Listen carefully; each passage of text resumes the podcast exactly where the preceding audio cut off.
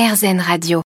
Il y a quelques jours sur la plage, j'ai assisté à un spectacle de cerfs-volants et j'ai été fasciné par tant de couleurs, de techniques et de poésie. Dans la Drôme, près de Valence, j'ai rencontré Patrick et Jean-Noël, membres de l'association Drôme Zen qui partagent leur passion des cerfs-volants. Ils les fabriquent eux-mêmes et donnent des précieux conseils pour les faire voler. D'ailleurs, Patrick nous explique comment faire. Il y a plusieurs types de cerfs-volants. Les grandes familles, il y a les cerfs-volants avec une seule ligne, traditionnel pour les enfants, on dira. Il y a des pilotables avec deux lignes, des pilotables avec quatre lignes qui permettent des figures tout à fait euh, époustouflantes, on va dire. Et puis même dans les cerfs-volants monophiles, enfin une seule ligne, il y a les cerfs-volants avec des baguettes et des voiles plus ou moins plates, ou des cerfs-volants maintenant, depuis quelques années, ça a pris un grand essor, qui n'ont plus du tout de baguettes, mais qui sont gonflables, un peu comme des parapentes, parfois de très grande dimension. Et là, ça attire vraiment beaucoup de monde parce que, en plus de ces cerfs-volants, tout au long de la ligne, on accroche euh, des objets qui sont eux aussi gonflables. Et vraiment, ça se voit depuis plusieurs kilomètres. Et les gens viennent pour ça. Donc il y a plusieurs familles de cerfs-volants, c'est ça? Celle des quatre avec quatre euh, lignes. Comment est-ce qu'on fait pour piloter un cerf-volant avec quatre lignes? J'arrive pas à m'imaginer. Voilà, il y a les deux lignes de duo qui servent à diriger le cerf-volant de droite à gauche. Et après, les lignes du bas qu'on appelle des freins. C'est-à-dire qu'il va vous faire descendre ou monter le cerf-volant. Ou le stabiliser comme un hélicoptère qui ne bougera pas. C'est des cerfs-volants de précision, c'est-à-dire qu'un pilote bien euh, entraîné va pouvoir poser un cerf-volant sur la tête ou la main d'une personne. Hein. Après, il y a aussi les chorégraphies comme le patinage artistique où ils volent en groupe. En groupe.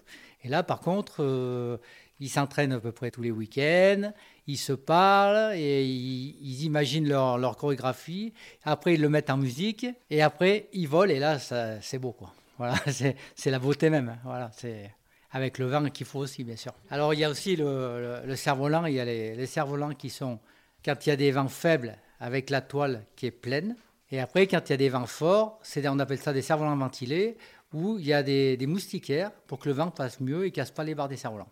Et alors, pour les cerfs-volants avec deux lignes, quels sont peut-être les conseils qu'il faut connaître pour pouvoir bien les piloter? Eh bien, le conseil, c'est de pas être radin à l'achat. En effet, euh, quand on débute, on a tendance à vouloir acheter quelque chose de pas trop cher.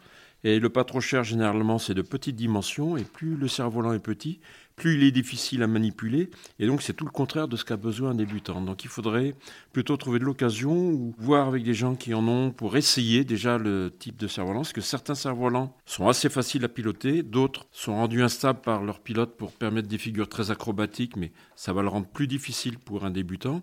Et donc, ben, le mieux, c'est de venir voir les gens qui pratiquent, demander conseil leur demander s'ils peuvent pas prêter. Et généralement, les gens qui pratiquent beaucoup ne prêtent pas les derniers cerfs-volants qu'ils ont parce qu'ils sont fragiles, mais ceux qu'ils ont eus euh, quelques années avant et qui traînent dans un sac, on les sort volontiers pour les prêter. Est-ce qu'il faut avoir beaucoup de force pour piloter un cerf-volant? Non, pas de la force. En fait, euh, le cerf-volant, plus il y a du vent, il faut prendre des petits cerfs-volants ou des cerfs-volants ventilés. Moins il y a de vent, plus il faut de la voile. Voilà, en fait, euh, c'est ça. Mais la force, non. La force, une fois qu'on a compris comment voler un cerf-volant, et ben, il n'y a pas de, de puissance. On, le tient facilement dans les, dans les mains. Hein. Voilà. Et alors, euh, pour résumer tout ça, pourquoi est-ce qu'on aime tant faire du cerf-volant? Eh ben, C'est tout simple. Pendant qu'on joue avec des cerfs-volants, on ne pense à plus rien d'autre et on oublie tous les soucis. Ouais, c'est une convivialité, hein, c'est ça. Se retrouver, c'est surtout. Je le dis et je le répète parce que c'est vrai, c'est ça. C'est de se retrouver, on passe un bon moment et puis voilà. Et c'est vrai qu'on oublie tout le reste. Eh ben, merci beaucoup à vous deux pour avoir répondu à toutes mes questions sur les cerfs-volants. Bien, merci de nous avoir rendu visite. C'est toujours très agréable de faire partager notre passion.